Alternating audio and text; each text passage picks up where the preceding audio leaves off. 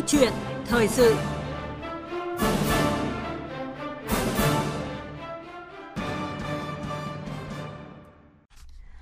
Thưa quý vị và các bạn, 76 năm kể từ ngày 27 tháng 7 năm 1947 được chọn là ngày thương binh liệt sĩ, Đảng, Nhà nước đã ban hành và thực hiện nhiều chủ trương chính sách lớn tri ân những người có công với cách mạng, thể hiện truyền thống, đạo lý tốt đẹp của dân tộc và bản chất ưu việt của chế độ xã hội chủ nghĩa đối với người có nhiều công hiến cho đất nước. Trong giai đoạn cách mạng mới, Đại hội 13 của Đảng tiếp tục xác định thực hiện tốt chính sách người có công, đẩy mạnh các hoạt động đền ơn đáp nghĩa, tiếp tục cải thiện đời sống vật chất tinh thần cho người có công, bảo đảm chế độ ưu đãi người và gia đình người có công phù hợp với xu hướng tăng trưởng kinh tế, tiến bộ và công bằng xã hội. Làm sao để chế độ ưu đãi phù hợp với công lao, mức độ cống hiến của người có công, phù hợp với điều kiện kinh tế của đất nước? Kỷ niệm 76 năm Ngày Thương binh Liệt sĩ 27 tháng 7, câu chuyện thời sự hôm nay chúng tôi bàn luận về nội dung này với sự tham gia của vị khách mời là ông Nguyễn Duy Kiên, Phó Cục trưởng Cục Người có công, Bộ Lao động Thương binh và Xã hội. Vâng ạ, à, trước hết xin trân trọng cảm ơn ông ờ, Nguyễn Duy Kiên đã nhận lời tham gia chương trình của chúng tôi ạ. Vâng, kính chào quý vị thính giả. À, thực hiện à, chính sách ưu đãi người có công với cách mạng là một à, nội dung quan trọng về thực hiện chính sách xã hội của Đảng và nhà nước ta, à, thể hiện à, truyền thống uống nước nhớ nguồn của dân tộc à, ta từ ngàn xưa đến nay. Và trong 76 năm qua thì cái công tác đền ơn đáp nghĩa, tôn vinh sự hy sinh cống hiến to lớn của các anh hùng liệt sĩ, thương binh bệnh binh, gia đình liệt sĩ, người có công với cách mạng đã đạt được à, những kết quả như thế nào ạ thưa ông ạ? Vâng, có thể nói là từ những ngày đầu của cuộc kháng chiến chống Pháp thì cái công tác đền ơn đáp nghĩa đã được Hồ, Chủ tịch Hồ Chí Minh hết sức chú trọng. Và đó là nguyên nhân ra đời của Ngày Thương binh Liệt sĩ 27 tháng 7 để huy động ngoài cái chính sách nhà nước còn huy động tiềm năng của cộng đồng xã hội trợ giúp người có công trong những ngày gian khổ của kháng chiến. Và trải qua 76 năm đến nay chính sách ưu công đã trở thành một hệ thống pháp luật hoàn thiện và ngày càng được bổ sung đầy đủ hơn có thể nói rằng là cùng với lại cái chính sách ưu đãi của nhà nước thông qua các cái um, trợ cấp ưu đãi, thông qua các cái um, ưu đãi xã hội như là chăm sóc sức khỏe, rồi là hỗ trợ việc làm, rồi ưu tiên trong giáo dục đào tạo, rồi um, ưu tiên vay vốn ưu đãi, rồi ưu tiên giao mặt đất, hỗ trợ nhà ở. Đấy, tất cả những cái mặt của cuộc sống đều có cái dấu ấn về sự ưu đãi đối với người có công và có thể nói là trong ờ, đến nay có khoảng 9,2 triệu người có công thì mức sống đều đã đạt đến mức là 99% cao hơn mức trung bình. Ở đây có thể nói rằng là có sự đóng góp rất lớn của cộng đồng. Ngoài chính sách nhà nước thì cái cái sự ờ, hỗ trợ của cộng đồng là một cái giải pháp không thể thiếu bởi vì ờ, chính sách nhà nước với tư cách là một bằng chung thì nhiều cái không thể đạt tới được và sự trợ giúp của cộng đồng chính là những cái bổ sung thêm để cho những trường đặc biệt của người công có khả năng vượt qua nghèo, qua khó để đạt được mức sống trung bình. Ừ. Đấy. Này là 99% là có mức sống bằng một cái mức sống trung bình của xã hội. À, vâng ạ, như vậy cái công tác chăm lo cho gia đình chính sách người có công với cách mạng à, được Đảng, Nhà nước, các cấp các ngành đặc biệt quan tâm và thể hiện những kết quả như ông à, Nguyễn Duy Kiên vừa nêu. Bên cạnh nguồn lực ờ, của nhà nước thì việc hỗ trợ sinh kế cho gia đình chính sách, thân nhân người có công với cách mạng cũng nhận được sự chung tay của toàn xã hội. Trong đó, nguồn lực hỗ trợ sinh kế thông qua Quỹ đền ơn đáp nghĩa được triển khai ở các địa phương mang lại hiệu quả thiết thực. À, bây giờ mời ông Nguyễn Duy Kiên và quý vị cùng tìm hiểu thực tế ờ, công tác này tại huyện U Minh, tỉnh Cà Mau. Những ngày qua, trời mưa hoài nhưng bà Võ Thị Úc ở ấp 10, xã Khánh Lâm, huyện U Minh không còn phải mang thao, mang xô đi hứng nước mưa dột vào nhà nữa. Bởi bà Úc đã dọn vào ngôi nhà tình nghĩa mới xây xong ở rất ấm áp. Bà Võ Thị Úc từng là du kích địa phương trong những năm kháng chiến chống Mỹ cứu nước. Do ít đất sản xuất, gia đình lại đông con nên cuộc sống của gia đình đã gặp rất nhiều khó khăn. Từ đó, bà được chính quyền địa phương chích quỹ đền ơn đáp nghĩa xây dựng nhà tình nghĩa để an hưởng tuổi già.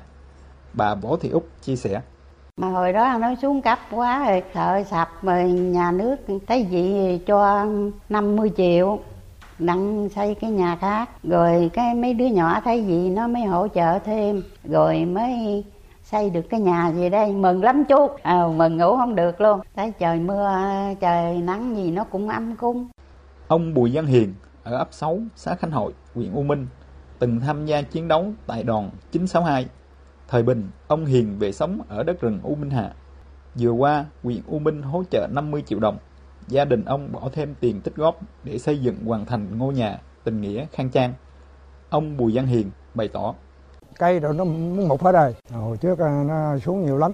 Giờ chính quyền nhà nước rồi mới à, cho cái nhà được căn nhà tôi ở vậy là tôi rất mừng rất mang ơn đảng nhà nước.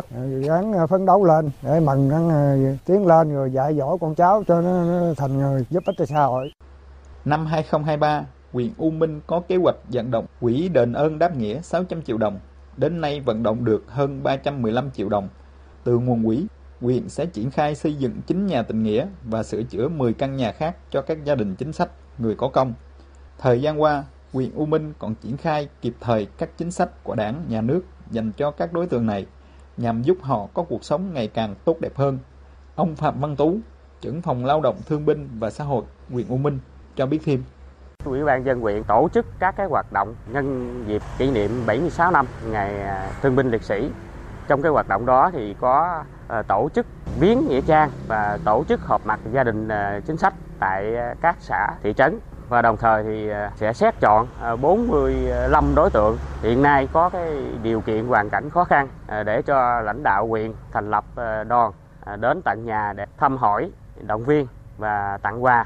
Qua đó thì thể hiện được cái cái tinh thần hỗ trợ, giúp đỡ cho những người có công với cách mạng. Vâng ạ, không chỉ à, tại à, huyện U Minh tỉnh Cà Mau như phóng sự chúng tôi vừa nêu, cùng với thực hiện nghiêm túc đầy đủ các chính sách ưu đãi của Đảng và Nhà nước đối với các gia đình chính sách người có công, thì nhiều địa phương trong cả nước thời gian qua còn vận động các tổ chức doanh nghiệp, cá nhân tham gia vào hoạt động ý nghĩa này và thông qua đó thì góp phần lan tỏa phong trào đền ơn đáp nghĩa và truyền thống uống nước nhớ nguồn trong toàn xã hội. Thưa ông Nguyễn Duy Kiên ạ, ông có đánh giá như thế nào về công tác xã hội hóa chăm sóc người có công trên cả nước hiện nay, cũng như là sự nỗ lực vươn lên của các à, gia đình chính sách người có công ạ? Vâng, với phương châm như sợi chỉ đỏ xuyên suốt quá trình thực hiện chính sách loại có công, đó là nhà nước, nhân dân và bản thân đối tượng, thì có thể nói rằng là với nguồn lực chủ đạo của nhà nước, với tiềm năng của cộng đồng và sự những sự trợ giúp rất lớn, thì đã tạo điều kiện cho một số đối tượng người có công vươn lên vượt khó làm kinh tế tốt và đồng thời là cũng là cái tiền đề để người có công có mức sống trung bình trở lên. Thì có thể nói rằng là qua khảo sát thì chúng tôi thấy có khoảng gần 99% xã phường đã làm rất tốt cái công tác chăm sóc người có công. Đấy. Ở đây có thể nói rằng là với mặt bằng chính sách của nhà nước thì việc huy động tiềm năng của xã hội, các nhà hảo tâm, các tổ chức thì đã đóng góp rất nhiều cho cái việc là ổn định cuộc sống người có công đẩy mạnh cái, cái nâng cao cải thiện đời sống người công. Đơn cử là một trường hợp là người công làm tốt công tác người có công làm tốt cái cái cái cái, cái việc sản xuất kinh doanh thì sẽ dẫn đến là gì? Rất nhiều trường hợp người có công khác được um, được cải thiện theo. Huy động sức người làm rồi các thứ. Và đồng thời với chính sách của nhà nước là gì? Là hỗ trợ người có công mở rộng kinh doanh sản xuất qua các biện pháp là vay vốn rồi giao mặt nước mặt nước biển rồi giao đất rồi um, hỗ trợ thuế đấy tất cả những cái đó thì đã làm cho đời sống người có công có một cái bước tiến rất lớn có thể nói rằng là chính sách đã thực sự trở thành cái cái cái bệ đỡ cái, cái bệ phóng cho người có công trong cái việc là nâng cao đời sống đấy. Vâng, vậy um, theo ông thì làm sao để cái công tác xã hội hóa chăm sóc người có công ngày càng lan tỏa và phát huy hiệu quả? Vâng, ở đây thì nó có hai vấn đề. Thứ nhất là công tác tuyên truyền, phải đẩy mạnh công tác tuyên truyền, nêu lên những tấm gương tốt, việc tốt. Thứ hai là gì? Là chính sách cũng phải quy định rõ là gì? Biểu dương, khuyến khích, động viên những tấm gương làm tốt cái đó để tạo thành một cái phong trào toàn dân làm tốt công tác để đồng nghĩa. Vâng ạ. À, có thể thấy là những kết quả đã đạt được à, trong công tác đền ơn đáp nghĩa, à, chăm sóc tri ân người có công mà chúng ta đã làm được trong những năm qua là rất lớn. À, tuy nhiên thực tế cho thấy là hiện à, vẫn còn nhiều trường hợp sự hy sinh cống hiến cho đất nước à, nhưng do không thể có đầy đủ giấy tờ hồ sơ gốc theo như các quy định nên cho đến nay vẫn chưa được giải quyết. À, vậy cơ quan chức năng, đặc biệt là Bộ Lao động Thương minh và Xã hội có những cái giải pháp à, như thế nào để tháo gỡ vấn đề này thưa ông Nguyễn Duy Kiên ạ? Vâng, cái đây là một vấn đề mà cũng à, tồn tại từ rất lâu trong nhiều năm qua và cũng đã mang lại không ít ý kiến kể cả thuận chiều kể cả trái chiều. Bởi vì thực tế mà nói thì cái việc mà giải quyết chính sách chế độ căn cứ vào người làm chứng, căn cứ vào lời khai thì đã được thực hiện từ cách đây rất lâu và trải qua thời gian thì cái việc sử dụng những cái căn cứ này đã bị biến tướng, đã bị trở thành cái sự lợi dụng chính sách. Do vậy là gì? Sau 40 năm thực hiện cái việc giải quyết chính sách chế độ căn cứ vào lời khai thực hiện thì Đảng, Nhà nước và cơ quan tham mưu cũng đã tư vấn là cần phải có những căn cứ pháp lý để giải quyết chứ không thể căn cứ vào lời khai. Đấy, thì ở đây thì việc căn cứ pháp lý thì không chỉ đơn giản là các giấy tờ gốc mà là gì? Những giấy tờ có liên quan. Đấy. Trong cái nghị định 131 mới đây thì đã có hẳn một chương quy định về việc giải quyết tồn động này. Từ sử dụng những giấy tờ có liên quan ví dụ như là lý lịch của thân nhân để làm căn cứ. Ví dụ khai bố là liệt sĩ trong lý lịch đảng viên cũng được chấp nhận. Đấy. rất nhiều cái cái, cái cái cái cái ví dụ như vậy. Hoặc là trong cái hồ sơ đi học có khai là gì bố là liệt sĩ được hưởng đãi. Tất cả những cái căn cứ đấy thì đều là là trở thành cái việc để giải quyết chế độ đối với người có công nhưng tuy nhiên chúng ta cũng không thể quay lại sử dụng hai người làm chứng được. Bởi vì làm sao? Bởi vì thực tế mà nói thứ nhất đa số người làm chứng hiện nay không còn. Ừ. thứ hai cái việc làm chứng ấy thì các cụ tuổi cao rồi nhớ nhớ quên quên không đủ cái khả năng để mà, mà, mà đảm bảo cái tính khách quan trung thực về vấn đề này. Đấy thì việc là gì? Cần phải tiếp tục mở rộng cái, những cái căn cứ để làm cái cơ sở xác nhận. Ngoài cái việc lý lịch ngoài việc các giấy tờ có liên quan thì còn những giấy tờ gì nữa không? Sổ sách của địa phương rồi là mộ trong nghĩa trang rồi là ý kiến của những người quản trang. Vì chúng tôi đã đi thực tế thì thấy thấy nhiều trường hợp những quản trang ấy nắm rất vững trường hợp nào đưa vào như thế nào chết như thế nào. Nhất là những quản trang ở ở địa phương ví dụ như ở trà lĩnh cao bằng thì ờ, quản trang nắm bánh vách từng mộ một ở đâu về ở đâu về trường hợp nào có đúng hay không rất rõ. Đấy là những cái cái này chúng ta tiếp tục là bổ sung hoàn thiện thêm cái cái cái, cái việc xem xét xác nhận của công. Vậy phải đảm bảo là gì? Người thực việc thực đúng người đúng việc chứ không để cái nỗi đau giả cái thành tích giả nó đè lên cái nỗi đau thật thành tích thật. Hiện nay như thế như, như chúng tôi nói là gì? Cái việc mà giải quyết chính sách chế độ đối với một số đối tượng trong vòng 40 năm chưa bằng trong vòng 4 năm. Những năm trước thì mọi người cũng biết rồi cái, cái việc mà có trục lợi chính sách đưa ra xử rất lớn. Đấy thành ra là có những cái hiện tại trục lợi chính sách thế thì phải là làm gì? Phải đảm bảo cái căn cứ pháp lý đảm bảo đúng người đúng việc. Còn tất nhiên đối với những trường hợp mà chúng ta nói là gì? Người thực việc thực nhưng không còn cái gì cả thì phải là sử dụng sức mạnh của cộng đồng. Đấy sử dụng sử, sử dụng sức mạnh cộng đồng sử dụng những người cấp cái cái cấp ủy cấp đảng để mà kiểm tra những trường hợp đó để có những cái kết luận cụ thể. Chứ cũng không làm đại trà được. Đối với trường hợp mà đúng là người thực việc thực rồi thì chúng ta cũng phải có một giải pháp cá biệt. Đấy và huy động của toàn uh, sức mạnh của hệ thống chính trị của hệ thống uh, của của nhân dân để giải quyết. Ừ, vâng ạ cả nước hiện có trên 9,2 triệu người có công, trong đó trên 1,2 triệu người có công được hưởng chế độ ưu đãi hàng tháng. Thế nhưng mà hiện vẫn còn một số gia đình người có công có cuộc sống còn nhiều khó khăn. À, vậy theo ông cần có những cái giải pháp nào để nâng cao chất lượng đời sống cho người có công để đạt mục tiêu là tất cả các gia đình người có công đều có mức sống cao hơn mức sống trung bình của nhân dân nơi cư trú như Đại hội Đảng lần thứ 13 xác định ạ thưa ông ạ? Vâng, ở đây thì có thể nói rằng là nhà nước đã có chính sách cộng đồng đã có hỗ trợ và bản thân đối tượng cũng vươn lên. Nhưng ở trong một số trường hợp là gì?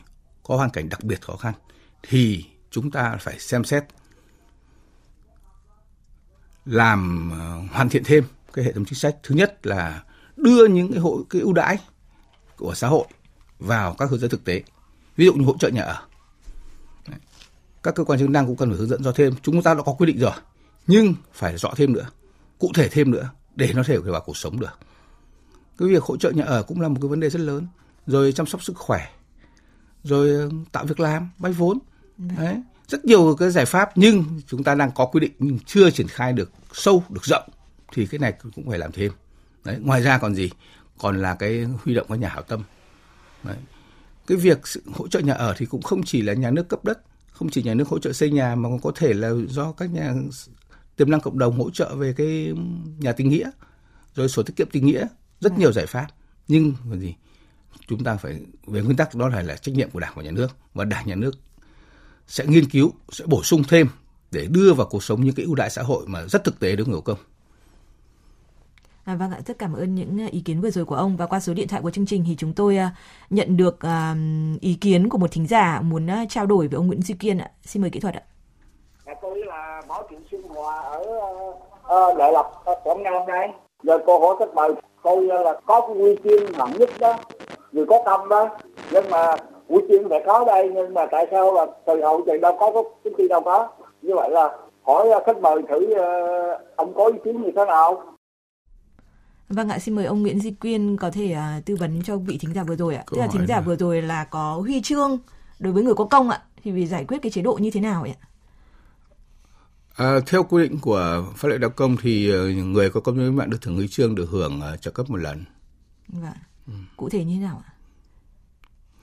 Ngoài cái trợ cấp một lần thì còn được hưởng thêm bảo chế độ bảo hiểm y tế, chế độ mai táng, vân vân.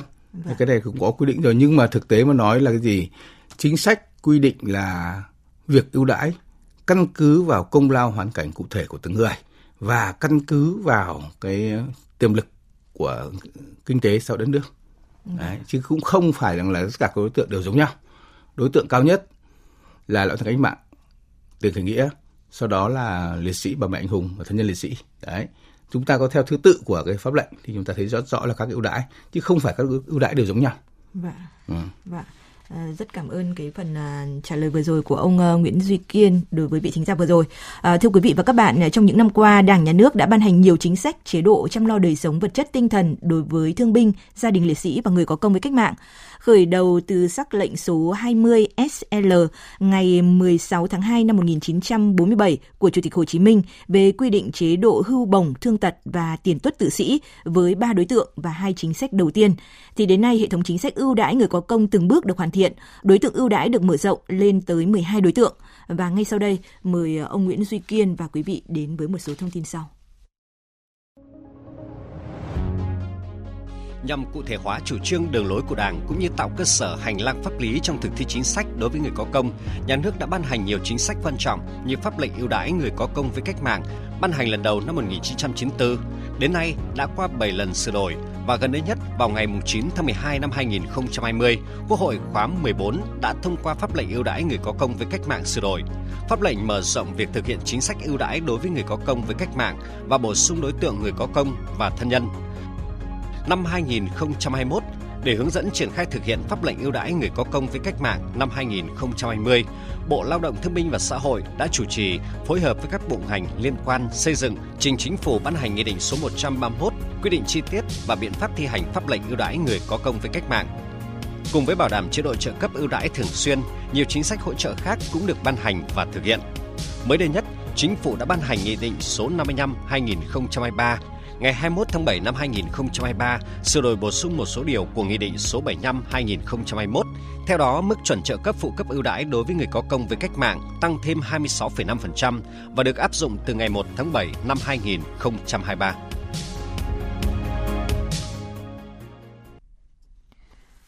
À, thưa ông Nguyễn Duy Kiên ạ, à, thực tế cho thấy mỗi giai đoạn cách mạng, mỗi vùng miền có điều kiện khác nhau với lực lượng tham gia kháng chiến, phục vụ à, cách mạng, phục vụ chiến đấu dưới nhiều hình thức và khi đất nước phát triển thì chế độ ưu đãi người có công cũng được mở rộng. Vậy à, theo ông, chế độ ưu đãi đối với mỗi đối tượng người có công cần có những cái thay đổi như thế nào để phù hợp với tình hình mới, phù hợp với điều kiện kinh tế đất nước, với công lao, mức độ công hiến của người có công ạ?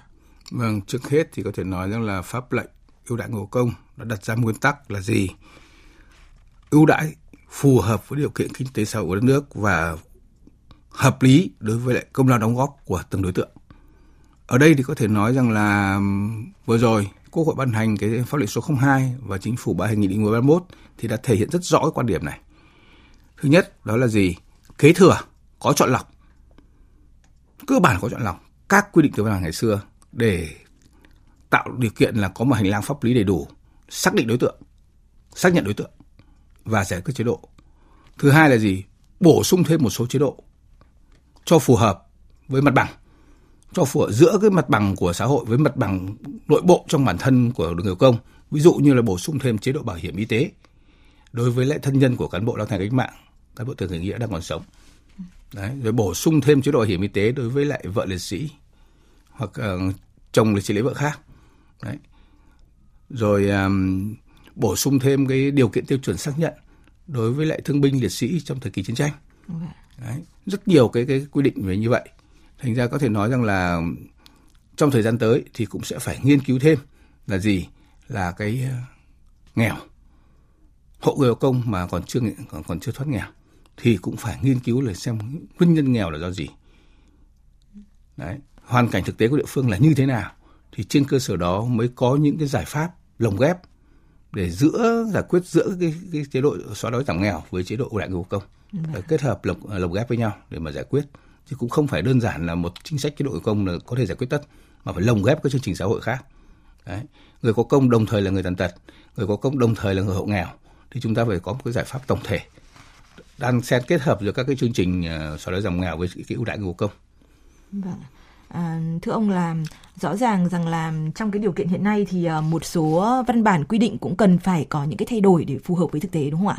À. À, và không thể phủ nhận là 76 năm qua thì hệ thống chính sách pháp luật ưu đãi người có công đã đi vào cuộc sống và mang lại những hiệu quả thiết thực, tạo được niềm tin trong nhân dân và trong gia đình người có công. À, tuy nhiên, Đảng, Nhà nước xác định chúng ta không được phép bằng lòng với những gì đã đạt được, nhất là trong điều kiện nhân chứng, vật chứng, tư liệu liên quan đến người có công ngày càng mai một.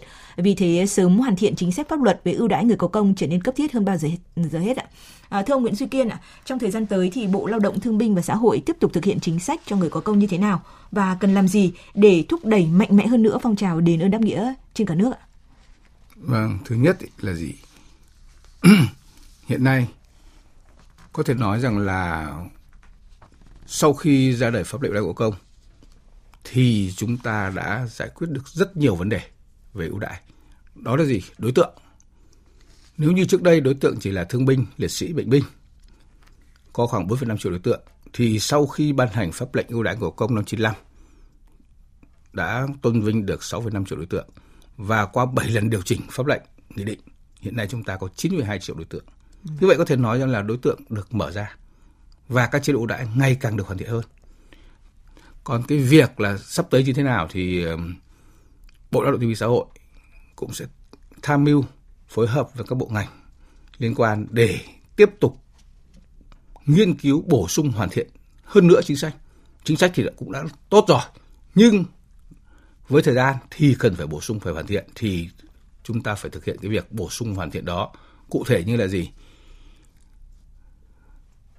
Ngày um, chính phủ vừa ban hành nghị định 55 về điều chỉnh mức trợ cấp Đấy, theo đó mức trợ cấp đang từ 1 triệu 640 nghìn nâng lên 2 triệu 050 nghìn, tăng 26,5%. Thì đây cũng là một cái cái cái cái, cái, cái nghiên cứu để mà điều chỉnh chế độ cho nó phù hợp. Vâng. Tất nhiên là mọi từ cái chế độ trợ cấp thì sẽ dẫn đến là gì? Dẫn đến các ưu đãi khác. Nhưng cũng phải trên cơ sở là gì? Điều kiện kinh tế xã hội mở đến đâu, giải quyết đến đâu. Như có cái đặc thù, có những trường đặc thù, đối, nhóm đối tượng có hoàn cảnh hết sức đặc biệt, tuổi cao sức yếu, không có nhiều thì cũng phải đẩy mạnh cái việc là gì? Tạo điều kiện cho những đối tượng này được hưởng cái sự ưu đãi hơn đối tượng khác một tí. À, cụ thể đó là bà mẹ anh hùng. Vừa rồi pháp lệnh cũng quy định là gì? Bà mẹ anh hùng được hưởng đồng loạt cái mức trợ cấp là bằng 3 lần mức trợ cấp tốt liệt sĩ. Đấy, đấy là một cái nhóm mà có thể nói rằng là cái cái cái ưu đãi đặc biệt vượt trên cái cái cái cái cái cái, cái ưu đãi bình thường. Vì hoàn cảnh đặc biệt như vậy, tuổi cao sức yếu mà sức mà số lượng không còn bao nhiêu nếu mà không kịp thời mà có chế độ thì chết không phụng dưỡng được. Dạ. Đấy, thì có những cái chính sách như vậy. Đấy. Thì thời gian sắp tới là gì chúng ta cũng tiếp tục nghiên cứu, cũng tiếp tục bổ sung hoàn thiện chính sách. Đồng thời là hoàn thiện về cái cơ chế để phát triển cái phong trào đáp nghĩa. Như tôi đã nói thì đẩy mạnh tuyên truyền. Dạ. Đồng thời ngoài cái việc đẩy mạnh tuyên truyền biểu dương thì cũng phải có cơ chế khen thưởng, cơ chế động viên phù hợp để huy động được cái tiềm năng của cộng đồng vào cái việc phụng dưỡng à việc chăm sóc người có công. Vâng. Ừ. À, xin trân trọng cảm ơn ông Nguyễn Duy Kiên, Phó cục trưởng Cục Người có công Bộ Lao động Thương binh và Xã hội. À, thưa quý vị và các bạn, thực hiện chính sách ưu đãi người có công với cách mạng là trách nhiệm, là tình cảm của Đảng, Nhà nước và nhân dân ta đối với những người đã không tiếc thân mình hy sinh vì độc lập tự do của Tổ quốc. 76 năm đã trôi qua, thời gian càng lùi xa, chúng ta thấm thía ý nghĩa của sự hy sinh to lớn ấy để ngày càng có nhiều hơn những hoạt động chia sẻ, tri ân những người có công với đất nước. Và chúng tôi xin à, kết thúc câu chuyện thời sự à, tại đây.